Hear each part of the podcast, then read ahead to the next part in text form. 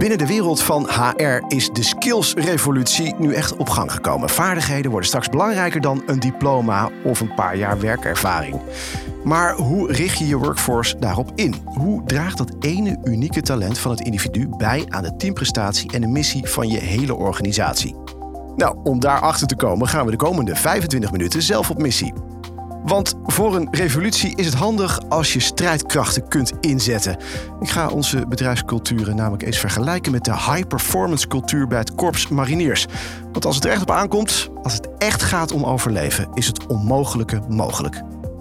Mijn bondgenoten vandaag kunnen je daar alles over vertellen. Bij mij te gast zijn Arman van Velzen en Anton van den Berg van Allied Forces. Ik ben Bart Jan Kuhne en dit is HR360, een podcast van Mercer. Ik uh, noemde jullie net al even mijn uh, bondgenoten Arman. Want normaal heb ik altijd één expert te gast. Maar deze aflevering gaat verder dan het individu. Um, jullie zijn dus al een tijdje elkaars bondgenoten. Was dat hiervoor bij het Corps Mariniers ook al het geval? Nou, dat is een mooie vraag. Uh, wij kennen elkaar al sinds de Mariniersopleiding op het Koninklijk Instituut voor de Marine. Uh, Anton kwam een aantal jaren na mij en was mijn zeezeun, zoals dat noemde. Dus ik, Je ik coach... zeezeun? Een zeezeun, ja. Uh, Wat is een zeezeun? Onderdeel van de marine. Maar ik, ik coachte Anton zeg maar, in de eerste jaren van de opleiding. En daarna hebben we elkaar eigenlijk niet meer in het werkveld getroffen. je moet het zo zien dat we acht maanden per jaar in het buitenland zaten. dus je zit wel bij dezelfde organisatie, maar je komt elkaar vrij weinig tegen. Tot 2017. Toen kruisten de paden elkaar weer. Ik was al vier jaar weg. En toen kwam ik Anton tegen. Die stond ook op een punt in zijn carrière om verder te kijken dan de defensieorganisatie. En ik was inmiddels na een aantal jaar zelfstandig en met Allied Forces in oprichting bezig. Anton, ja, zoals Arman het omschrijft, opleiding. Ik heb je gecoacht. Klinkt eigenlijk uh, zoals uh, de, de gemiddelde reguliere opleidingen die je op zoveel plekken in Nederland kunt vinden. Maar je praat hier over een opleiding tot marinier. Um, noem eens gewoon drie at random onderdelen uit die opleiding. Waaruit blijkt dat het toch echt heel iets anders is dan, uh, dan wat je normaal gesproken in het Nederlands onderwijsveld tegenkomt. Nou, ik denk zeg maar, dat de praktische opleiding tot officier van de mariniers is een ongelooflijk zware opleiding. Waarin uh, in tegenstelling tot het reguliere onderwijs een slagingspercentage van ongeveer 20, 30 procent uh, gaande is. Welke dus, onderdelen maken het zo zwaar? Ja, mentaal en fysiek. Dus het is fysiek heel veel eisend. Maar met name het mentale stuk um, is de intentie in de opleiding om echt te laten zien wie je zelf bent. En dat gaat meer dan alleen uh, een, uh, het hardlopen, de 10 kilometer lopen binnen 45 minuten of sneller. Het gaat ook om leiderschapscapaciteiten, en met name als je heel moe bent. Dus een heel concreet voorbeeld. Soms slaap je vier uur in de week. En onder die zware omstandigheden gaan ze nog steeds testen of je kunt leiding geven, of je de juiste uh, tactieken kunt toepassen, et cetera.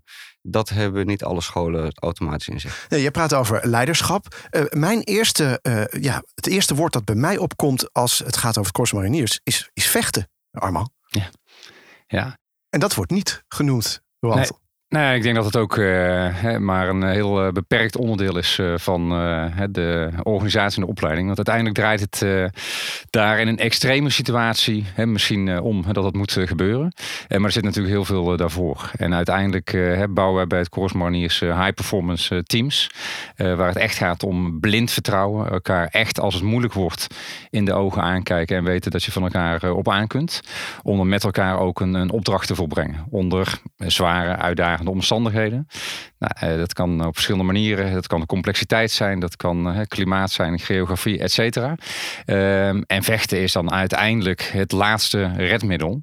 Uh, maar is niet het hoofddoel. Nee, zeker niet. Nee. nee. dus alles eromheen is eigenlijk georganiseerd om te voorkomen dat je het, het conflict vermijdt. En dat je dus op andere manieren tot oplossingen ja. komt. Ja, en dat zijn veel duurzamere manieren. Kun je daar een voorbeeld van noemen? Ja, jullie hebben natuurlijk de grootst mogelijke geheimhouding, denk ik, over wat jullie hebben gezien en meegemaakt. Maar mm-hmm. raad het nieuwsgierig. Ja, nou weet je, het is bijvoorbeeld heel belangrijk in, in verre orde om heel goed contact te maken met uh, de lokale bevolking. Want die uh, hebben natuurlijk de, de, de, informatie, de kennis en de ervaring. dus wij worden echt uh, ook opgeleid om nou, goed contacten te kunnen maken, goed te kunnen inventariseren wat voor andere mensen belangrijk is. En daar met onze oplossing op, op aan te sluiten. En uh, het gaat over het winnen van de hearts en minds, hè, zoals het uh, wordt, uh, wordt gezegd. Want als je in, in verre orde kun je het niet alleen, dan ben je altijd afhankelijk hè, van de steun van lokale kennis. Dus daar zitten hele andere kwaliteiten en, en talenten die daarvoor nodig zijn dan nou, wat veel mensen denken van het schieten en het vechten. Dat hebben jullie meegenomen naar Allied Forces. wat doen jullie? Nou, wij zijn een uh, organisatie-adviesbureau uh, en wij zijn sterk op het gebied van cultuurverandering, leiderschapontwikkeling, teamontwikkeling. Echt focus op het menselijke kapitaal, maar wel in combinatie met het behalen van concreet businessresultaat. En wat neem je dan mee uit ja, dat voortraject, Anton? Ik denk zeg maar alle positieve principes. Dus het vertrouwen door de ervaring die we dat zelf hebben gedaan. Um, ook als het echt gaat om leven en dood. Dus wat allemaal net schetste, hebben we ook situaties meegemaakt waar je wel in dat hoogste geweldspectrum um, geweld moet gebruiken. En dan moet je er ook staan. Kun je, kun je zo'n situatie omschrijven, misschien zonder in, in ja, de details te treden die je niet mag delen? Situatie is dat je onder vuurcontact ligt, dat er bermbommen om je heen afgaan, mensen uit je eenheid gewond raken, uh, dat je daarin keuzes moet maken om de lokale bevolking te beschermen, je eigen eenheid moet beschermen, weten wat voor een politiek strategisch effect bepaalde handelingen hebben. Maar wacht even, op het moment dat je in zo'n situatie zit, dan wil je toch maar één ding en dat is overleven? Dat is het mooie wat je leert in de opleiding. Dus het is ja, je bent bezig met overleven, maar je hebt nog steeds een missie te volbrengen met elkaar. En niemand is belangrijker dan het team en of die missie. En het is dus te leren om, ook al is de druk zo hoog dat, je, dat het zelfs levensbedreigend is, dat je vaardigheden, competenties aanleert om ook het grotere plaatje te blijven zien. Uh, ja. ja, en daar, daar, gaat het weer om dat blinde vertrouwen. Ik heb bijvoorbeeld uh, voorbeelden meegemaakt dat ik uh, zo bezig was hè, met mijn apparatuur, radio's, sensoren. Om hè, uiteindelijk te, te, te, zien wat hè, de, de vliegende platformen, vliegtuigen, onbemande vliegtuigen zagen. Dat ik echt mijn leven en mijn veiligheid in handen heb gegeven van, van, mijn, van mijn buddy die mij echt uh, moest beschermen omdat ik zo gefocust was op mijn, hè, mijn laptop uh, en mijn radio's. En uh, ja, dat, dat doe je natuurlijk niet zomaar met de eerste beste collega. Dan gaat natuurlijk ja, maanden van training. en dat zit ook in ons DNA. Hè, dat, dat elkaar blind vertrouwen. En natuurlijk ook voor de missie elkaar aankijken. Oké, wil ik met jou deze operatie in? en dat echt goed met elkaar checken voordat het gaat gebeuren. Ik ben, ben razend nieuwsgierig wat daarvoor nodig is. Uh, daar gaan we proberen te komen, ook deze uitzending. Um, maar ik wil ook kijken naar wat daarvoor nodig is in het bedrijfsleven. En als ik kijk naar de omgeving in de gemiddelde Nederlandse boardroom, die is soms misschien wat heftig als de dashboards op rood staan. Maar om die nou meteen levensbedreigend te noemen, Anton? Nee, dat is wel mooi. Maar dat krijgen we ook heel vaak terug bij klanten. Um, want die geven aan, ja jongens, maar hier gaat het niet om leven en dood. En wat wij dan vaak aangeven, ja, in metaforische zin wel. Want op het moment dat het bedrijf niet meer blijft bestaan, is er eigenlijk ook, zeg maar, is het bedrijf dood. Dus het gaat om een bepaalde mindset die je mee kunt nemen van oké, um, en wij hebben daar heel erg onze eigenaarschapfilosofie over. Hoe zit je daarmee in de wedstrijd? En welke principes kunnen we toepassen uh, vanuit het militaire uh, de ervaring, het verleden wat we hebben, die heel goed toepasbaar zijn in business. Want die verschillen eigenlijk helemaal niet zoveel. Skills, daar gaat het over. Ook in de skillsrevolutie hè, die momenteel gaande is op al die uh, werkvloeren. Um, als werkgever ben je natuurlijk zelf elke dag bezig met het behalen van uh, je missie, van je uh, doelstellingen. En daarin wil je mensen natuurlijk ook meenemen. Maar dat vergt best wel wat. Er is een tekort aan personeel natuurlijk. Toptalent is schaars. De invloed van technologie is, is voelbaar. Werk en privé lopen meer in elkaar over. Kortom, werk verandert. Um, waar gaat het naar jouw idee over, Amal, als ik het heb over de skillsrevolutie? Ja. Nou, ik denk dat het voor, voor de huidige generatie en voor generatie Z die natuurlijk steeds eh, vaker uh, de arbeidsmarkt betreedt en dominanter wordt. Het gaat echt over bijdragen aan een betere maatschappij. het willen ontwikkelen van, van talenten en dat in een uitdagende, digitale, innoverende omgeving te doen. En ik denk dat wij daar een heel mooi antwoord op hebben op het moment dat we met onze klanten samenwerken. Dat we echt vol voor het talent gaan. Uh, wij zijn niet van de functies en de rollen. Uh, de hiërarchie, wat veel vaak mensen denken, hè, defensie een hiërarchische organisatie. Nou, wij hebben daar een andere ervaring bij.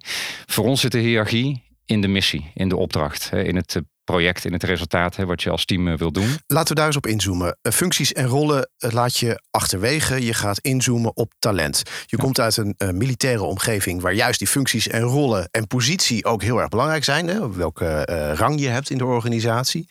Um, waarom zeg je nu, nu je uit het Corps Mariniers bent, dat talent zo belangrijk is? Ja. En waarom is dat zo belangrijk voor het bedrijfsleven? Nou, dan wil ik gelijk ook even iets recht zetten. Want heel veel mensen denken hè, dat Defensie een hele hiërarchische organisatie is. En als je naar de organigram kijkt, hè, dan zou je ja. die indruk ook uh, kunnen uh, laten bevestigen. Uh, zowel Anton als ik en heel veel andere collega's hebben in hele kleine teams uh, gewerkt. Hè. Daar wordt de hiërarchie compleet losgelaten.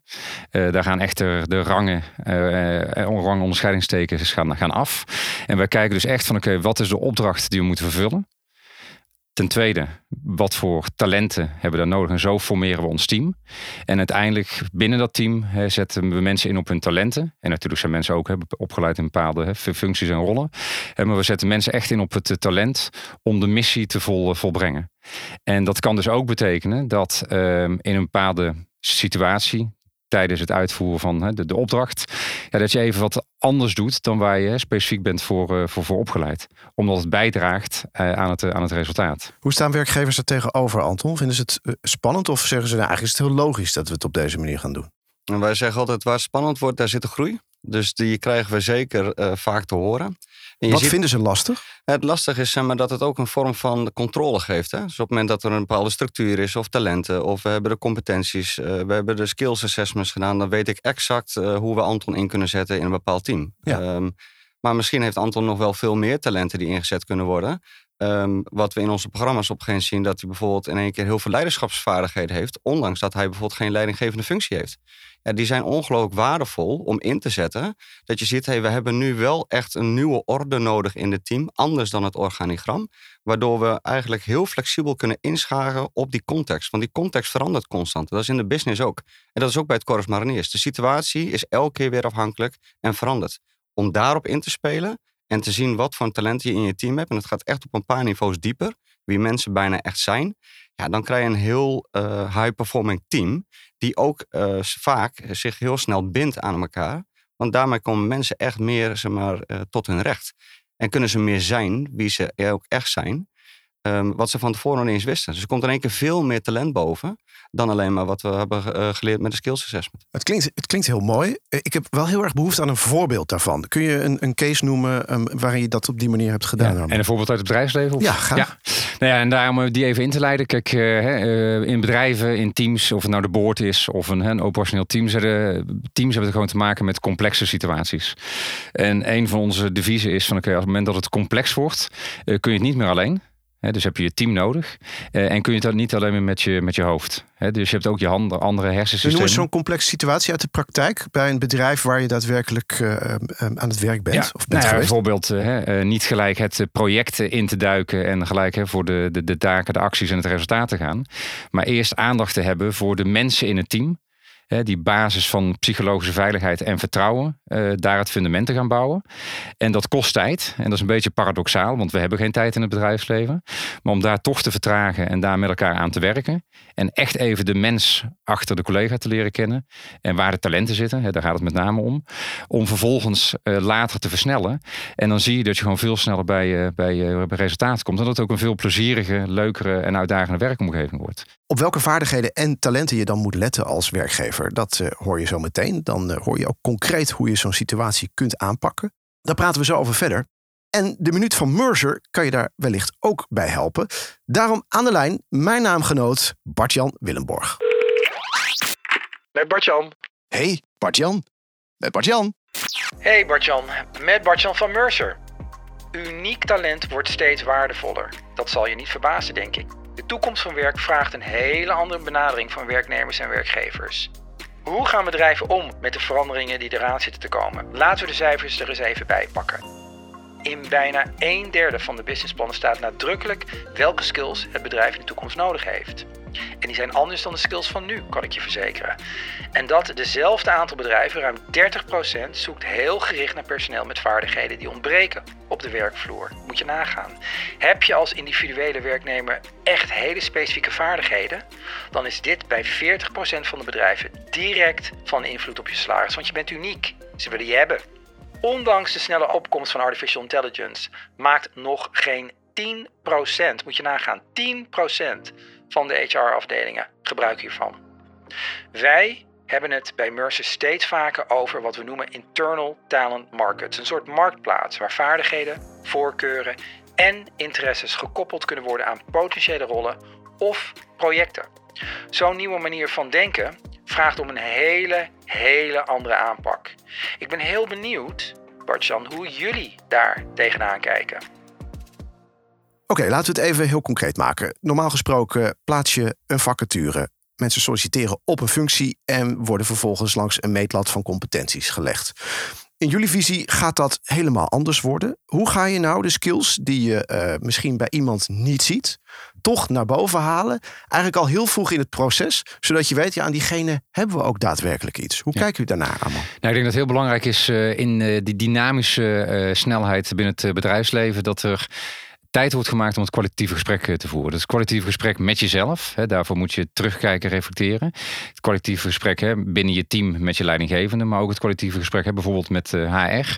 Uh, om te kijken van oké, wat, is er, wat is er nodig? Wat is er al aanwezig? waar gaan we naartoe? Wat voor talenten zijn daarvoor nodig?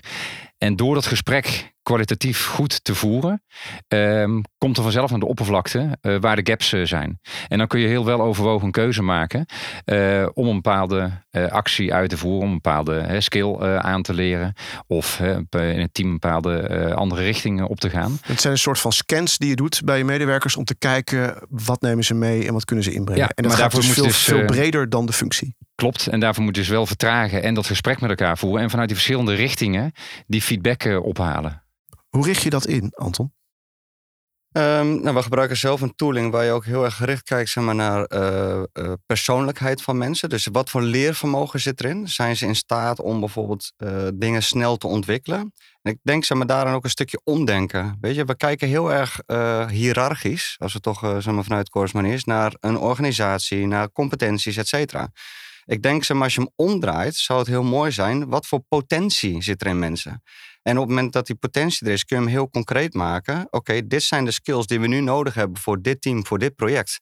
Uh, maar we kunnen tegelijkertijd met een ander project bezig zijn, waar Anton ook skills heeft, die hij op een gegeven moment leert, zeg maar, met bepaalde leergangen of andere dingen in het bedrijf. Waar je zegt, maar hij gaat hier ook. En dan krijg je een soort swarm effect. Dus niet alleen Anton zit in team A, in afdeling A en doet taak A. Nee, hij wordt ingezet op wie hij echt is en kan ondertussen leren en ontwikkelen. En dat inzichtelijk maken. Dus een hele andere manier van de benadering van de mens binnen de organisatie. Waar je eigenlijk à la Corus Mariniers de beste mensen inzet voor de beste taak die op dat moment nodig is in die situatie, in die context. Even terug naar die vacature, waar je normaal gesproken dus al bepaalde uh, vereisten neerzet. Kwalificaties die je zoekt, competenties die je zoekt, een track, track record misschien ook wel. Hoe vertaal je nou die zoektocht naar potentie um, in je wervingsproces? Wat betekent dat voor je wervingsproces? Ja, dat betekent dat het wervingsproces heel anders ingericht moet worden. Want we kijken nu heel sterk maar, naar uh, Anton heeft deze opleiding gedaan. Oké, dat staat in de cv. Dat is voor deze functie zo en dan wordt hij per definitie manager. Maar of Anton wel kan leiding geven vooraf en daar tijd te spenderen om dat te onderzoeken, om dat goed te assessen met het kwalitatief dialoog, met toolings, et cetera. Wat voor leervermogen, past hij wel bij de cultuur van de organisatie? En, en, en, dat nemen we vaak niet mee. Dus dan hebben we geen integraal beeld of iemand inderdaad wel heel goed matcht en ook in die skills wel effectief zal zijn. Dus ik kom binnen en ik heb mijn cv gezegd, ja, ik heb een universitaire studie, dus ik word per definitie manager. Ben ik de slechtste leidinggevende ever, noem maar wat. Ja, dan heeft dat heel veel negatief effect. Dus je zou hem daarin denk ik helemaal moeten omgooien. Uh, dus een meer integraal vooraf in je werving- en selectieproces. Wat hebben wij nodig? Wat voor type mens? Wat voor skills en wat voor een taak hebben we de komende tijd? En daar je werving- en selectieproces op inrichten. Anders dan alleen maar Anton heeft een universitaire studie gedaan. En die moet ze maar op team aanleiding geven. Als we daarop doordenken, uh, in de hele verre toekomst, gaan rollen en functies dan wellicht verdwijnen? Vraag je gewoon of mensen bij je organisatie aan de slag willen? Ja, nou, ik denk uh, voor een groot gedeelte wel. En uh, waar het uiteindelijk om gaat, is dat je mensen je organisatie binnenhaalt hè, die zelfbewust zijn, die een groot leervermogen hebben, die heel flexibel zijn. En ehm, ja, op die manier ehm, ja, bepaalde rollen, rollen en taken in kunnen, kunnen vullen en uit kunnen voeren. En ja, dan word je een high-performance organisatie want je kan niet bedenken op dit moment wat voor mensen je nodig hebt voor het bedrijf over vijf à tien jaar. dus die flexibiliteit, dat experimentele, uh, het zelfbewuste, continu leren en verbeteren. Dat wordt uh, de toekomst. Dat vraagt nogal wat, strategisch gezien ook van HR-directies. Wat is het eerste wat ze nu kunnen doen? Anton? Ik denk, zeg maar, wat uh, we nu als eerste kunnen doen, is goed te kijken, wat heb ik al in huis? En maak dat eens goed inzichtelijk, zeg maar, in die integrale benadering van skills, van leervermogen, et cetera. Um, en op het moment maar, dat we dat strategisch zeg maar, in kaart hebben, dan weten we ook zeg maar, wat voor type mensen we de eerste stapjes zo meteen meer moeten doen. Dus kijk niet te ver vooruit. ehm, eh, een, een uh, strategisch HR-plan van de komende zeven jaar. Ik noem maar even wat uh, als voorbeeld. Nee, bekijk hem nu eerst zeg maar, vanuit dit jaar en wat gaan we de komende zeg maar, nu tot drie jaar doen. Hoe kunnen we daarin zeg maar, onszelf verbeteren? Dus eigenlijk practice what you preach. Wat we vragen van de medewerker, ook zelf doen. Ook daarin zelflerend vermogen en meer adaptief gaan worden. In plaats van we hebben dan zoveel FTE nodig en we moeten deze vulling hebben en we moeten aan dit percentage voldoen. Dus dat, als je dat durft, denk ik, strategisch, dan komt er een hele nieuwe manier zeg maar, van skills, hoe mensen gaan samenwerken, hoe ze dat adaptief zeg maar, gaan inzetten en ook meer resultaat. Dan lijkt het erop dat organisaties zichzelf echt steeds flexibeler in moeten richten. Hoe kijken jullie daarnaar? Ik denk dat het helemaal waar is en dat geldt ook voor het, uh, uiteindelijk voor het individu. Eén ding is zeker, uh, de veranderingen gaan sneller en het wordt uh, complexer. en het talent om flexibel om te gaan met situaties, dat ook te accepteren. Ook verschillende stijlen toe te passen. De ene keer moet gestructureerd zijn, de andere keer mag ik veel meer ruimte geven en de structuur loslaten. En daarmee te kunnen spelen, dat vergt flexibiliteit van het individu. Ja, en daarin zit voor mij ook het loslaten. Dus ook in missies uh, die ik zelf heb mogen leiden. Uh, je kunt alles van A tot Z zoveel mogelijk plannen. En van A naar B proberen zo goed mogelijk voor te bereiden. Maar in die end heb je niet altijd de controle. Zelfs je hebt niet alles onder controle. Dus het vertrouwen in jouw team. Dat, er, dat je er alles aan gedaan hebt om bepaalde facetten neer te zetten.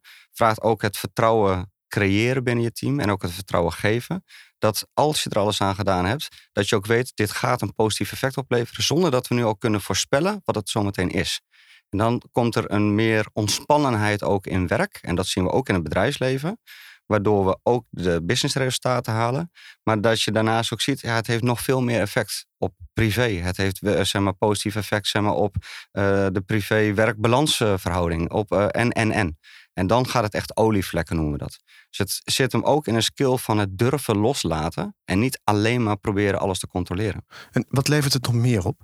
Nou, uiteindelijk levert het uh, veel meer werkplezier, uh, maar ook veel meer resultaat op. Want op het moment dat je echt, hè, uh, en, en, wij geloven heilig in diversiteit, ook binnen het Corus Mariniers en ook in het bedrijfsleven, om een heel divers team te creëren, om ook je eigen oppositie te organiseren. En er zijn fantastische artikelen over geschreven over hè, swarm intelligence of wisdom of the crowd. Het kost meer tijd. Maar als jij een divers team hebt en vanuit diverse invalshoeken uh, het gesprek voert over een oplossing, neemt de kwaliteit significant toe. En als iedereen daar ook uiteindelijk hè, op uh, afstemt en zijn commitment op uitspreekt, ja, dan ga je resultaten halen waar je ze niet eens van had kunnen bedenken. Uh, hoe mooi ze zou kunnen zijn. En wat voor resultaat dat dan ook is. we begonnen met, met het tekort aan personeel, uh, het toptalent wat echt schaars is, uh, de, de, invloed van technologie die ja, dagelijks meer en meer voelbaar is. En, en werk en privé lopen meer door elkaar heen. Is, is dit dan de methode waar werkgevers wat dat betreft een wat toekomstbestendiger organisatie uit kunnen halen? Nee, ik geloof niet in een holy grail dat dit de oplossing is. Um, wat, ik, uh, wat de ervaring wel is, ook vanuit het Corus Mariniers, is dat er een enorme sterke broederschap ontstaat. Familiecultuur. Wat een heel duurzaam effect heeft. Dus het heeft niet alleen effect op het resultaat, maar ook, zeg maar, ik wil elke ochtend mijn bed uit om voor deze purpose, zeg maar, echt mooie dingen te gaan doen daar, uh, ik denk dat dat zeker, ook zeg maar, waar we het net over hadden, dat je daarin snel kunt schakelen.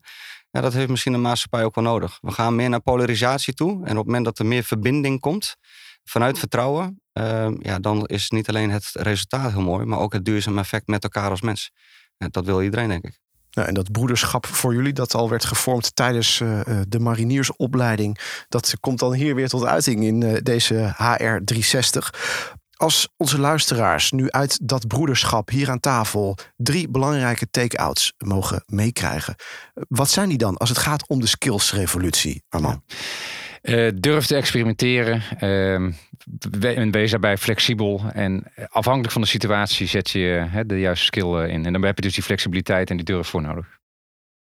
Laat functies en rollen meer los en ga kijken wie mensen echt zijn vanuit skills. Maak dat inzichtelijk. Eén, vanuit data en twee, ook vanuit die menselijke kant. En zorg dat je daarin verder ontwikkelt. Ja. Ja, en uh, maak dingen uh, concreet uh, en, en, en duidelijk. En daar gaat het ook vaak, nou, is vaak de verbetering te, te, te behalen. Hè? Wat wordt er nu echt gezegd? En begrijp elkaar echt goed. En, en zoek die duidelijkheid op. Duidelijk is jullie verhaal zeker. Dank voor het delen, Arman van Velsen en Anton van den Berg van Allied Forces. Dat was hem dan. Onze missie voor deze aflevering van HR360 zit erop. Ik ben natuurlijk vooral benieuwd of het een geslaagde missie is geweest. En dat kun jij als luisteraar het beste laten weten door een review achter te laten in je favoriete podcast-app. In de volgende aflevering van HR360 duiken we de Nederlandse loonkloof in. Hoe diep is die eigenlijk? Over een maand meer. Ik hoor je daar.